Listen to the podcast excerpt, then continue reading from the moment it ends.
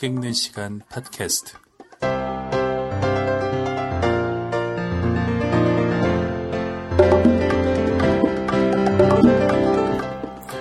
안녕하세요. 김영하의 책 읽는 시간 팟캐스트 진행하고 있는 소설가 김영하입니다. 어, 잘 지내셨습니까? 그 오늘은 그 지난번에 했던 그 장 그르니에 산문을 가지고 조금 더 얘기를 해볼 생각인데요. 어, 지난번에는 그 알베르 까미의 장 그르니에 대한 일종의 이 추천사를 가지고 얘기를 나눠봤는데요.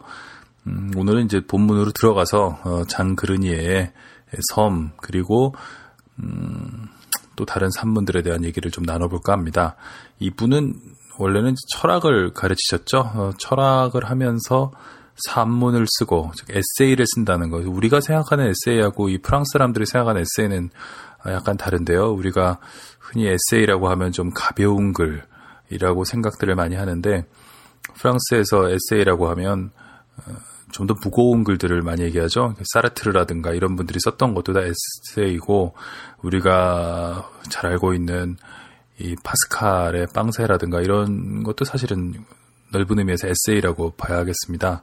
그래서 프랑스 쪽에서는 철학자들의 에세이 이들이 상당히 그 꾸준히 나왔고요. 그것들이 사람들에게 사랑을 받았습니다. 독일 쪽 철학자들의 아주 엄격한 글보다는 훨씬 좀 자유로우면서도 어 여러 경계를 넘나든다는 점이 이제 프랑스 쪽 그 지식인들의 글쓰기의 특징인 것 같고요. 어, 그래서 이 장 그르니에 역시 그런 길을 밟아왔습니다. 어, 오늘은 이 그 섬에서 음, 일단 한 부분을 읽어보기로 하겠는데요. 일단 그 부분을 읽고 어, 계속 이야기를 나누도록 하죠. 케르겔렌 군도. 혼자서 아무것도 가진 것 없이 낯선 도시에 도착하는 공상을 나는 몇 번씩이나 해보았었다. 그리하여 나는 겸허하게 아니 남루하게 살아보았으면 싶었다. 무엇보다도 그렇게 되면 비밀을 간직할 수 있을 것이다. 나 자신에 대하여 말을 한다거나 내가 이러이러한 사람이라는 것을 보인다거나 나의 이름으로 행동한다는 것은 바로 내가 지닌 것 중에서 그 무엇인가 가장 귀중한 것을 겉으로 드러내는 일이라는 생각을 나는 늘 해왔다. 무슨 귀중한 것이 있기에 아마 이런 생각은 다만 마음이 약하다는 증거에 지나지 않는 것인지도 모른다. 즉 단순히 살아가는 일뿐만 아니라 자기의 존재를 확립하기 위하여 누구에게나 반드시 필요하게 마련인 힘이 결핍되어 있음을 나타내는 것인지도 모른다. 나는 이제 환상에 속지는 않는다. 그러므로 이 같은 타고난 부족함을 무슨 드높은 영혼의 소치라고 여기지는 않는다. 그러나 나에게는 여전히 그런 비밀에 대한 취향이 남아있다. 나는 오로지 나만의 삶을 갖는다는 즐거움을 위하여 하찮은 행동들을 숨기곤 한다. 비밀스러운 삶, 고독한 삶이 아니라 비밀스러운 삶 말이다. 나는 오랫동안 그 꿈이 실현 가능한 것이라 믿어왔다. 루소는 에르무농빌에 근거하면서도 여전히 사람들에게 부대꼈다. 그러나 비밀스러운 생활이라면 예를 들어 데카르트가 암스테르담에서 영유했던 생활이 바로 그런 것이다. 도무지 변화라고는 없는 데다가 계속적이며 공개적인 그리고 극단적으로 단순한 생활을 영위함으로써 데카르트는 그 비밀을 충실하게 지킬 수 있었던 것이다.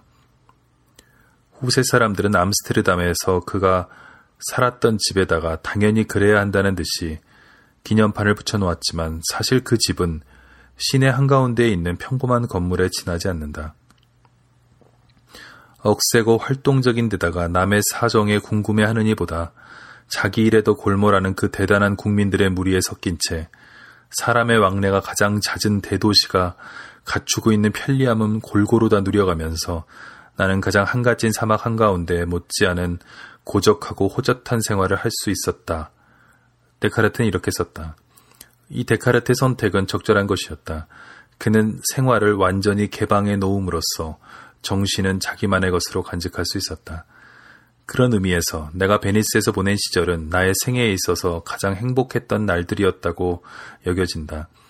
오랜 여행 끝에 그곳에 도착한 지 일주일 만에 내 수중에는 단 한 푼의 돈도 남지 않은 처지가 되었으니 말이다. 프랑스로 되돌아가는 것도 불가능한 형편이었으므로 나는 벌써부터 일자리를 찾아 나설 수밖에 없었다. 아무런 희망도 없이 노동을 한다는 것이 얼마나 끔찍한 일인가를 알지 못했던 때라 나는 오히려 신바람이 났다.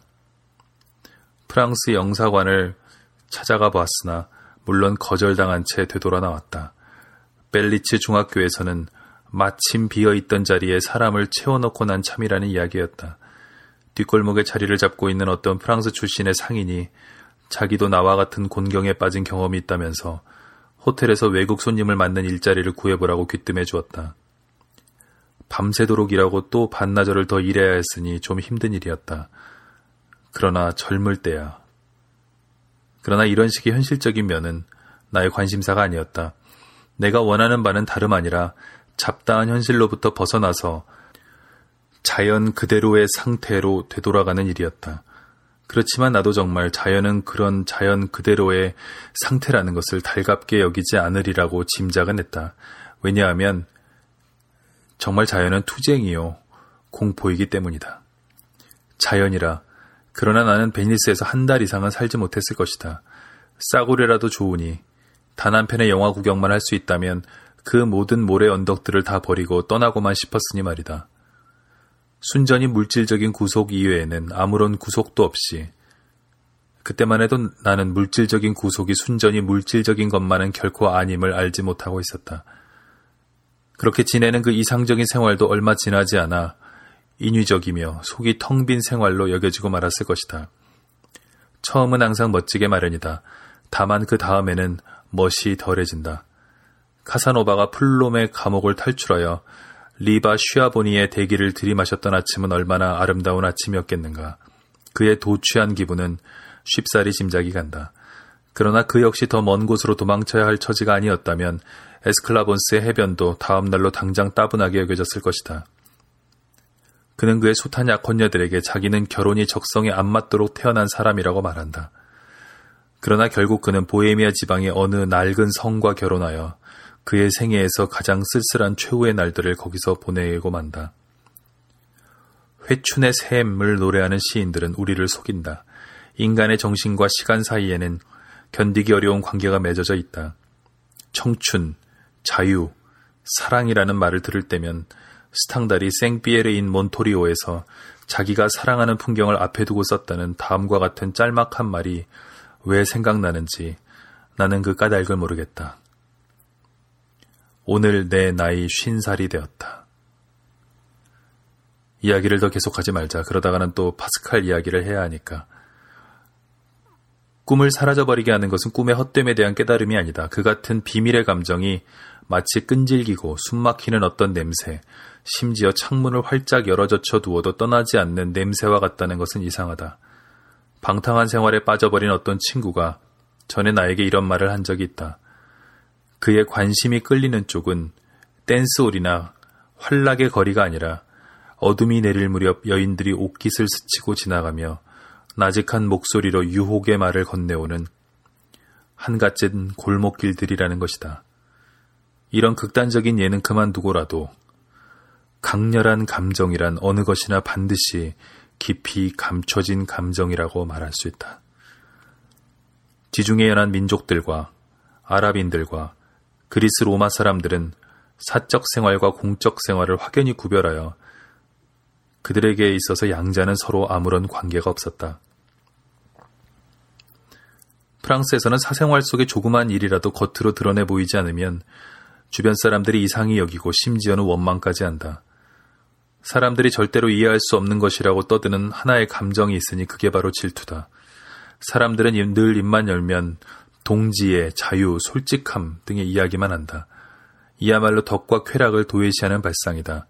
이런 풍토에서는 오직 가난만이 연약한 가슴들을 서로 가까워지게 하고 튼튼하게 해줄 수 있다.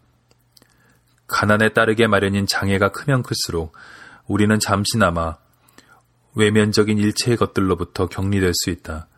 노예처럼 노동을 해야 할 필요 때문에 곧 또다시 외부 세계와 접촉을 하지 않을 수 없게 되는 것도 사실이기는 하지만, 그러나 파리야말로 찾아드는 누구에게나 활짝 열려있는 도시의 전형이다.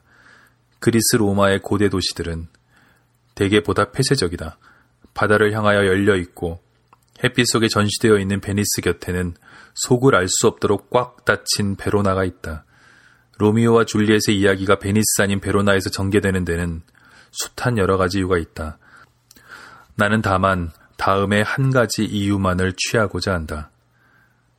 이태리의 어느 오래된 도시 교회에 살고 있었을 적에 나는 집으로 돌아올 때마다 포석이 고르지 못하며 매우 높은 두 개의 벽 사이에 꼭 끼어 있는 좁은 골목을 지나곤 했었다.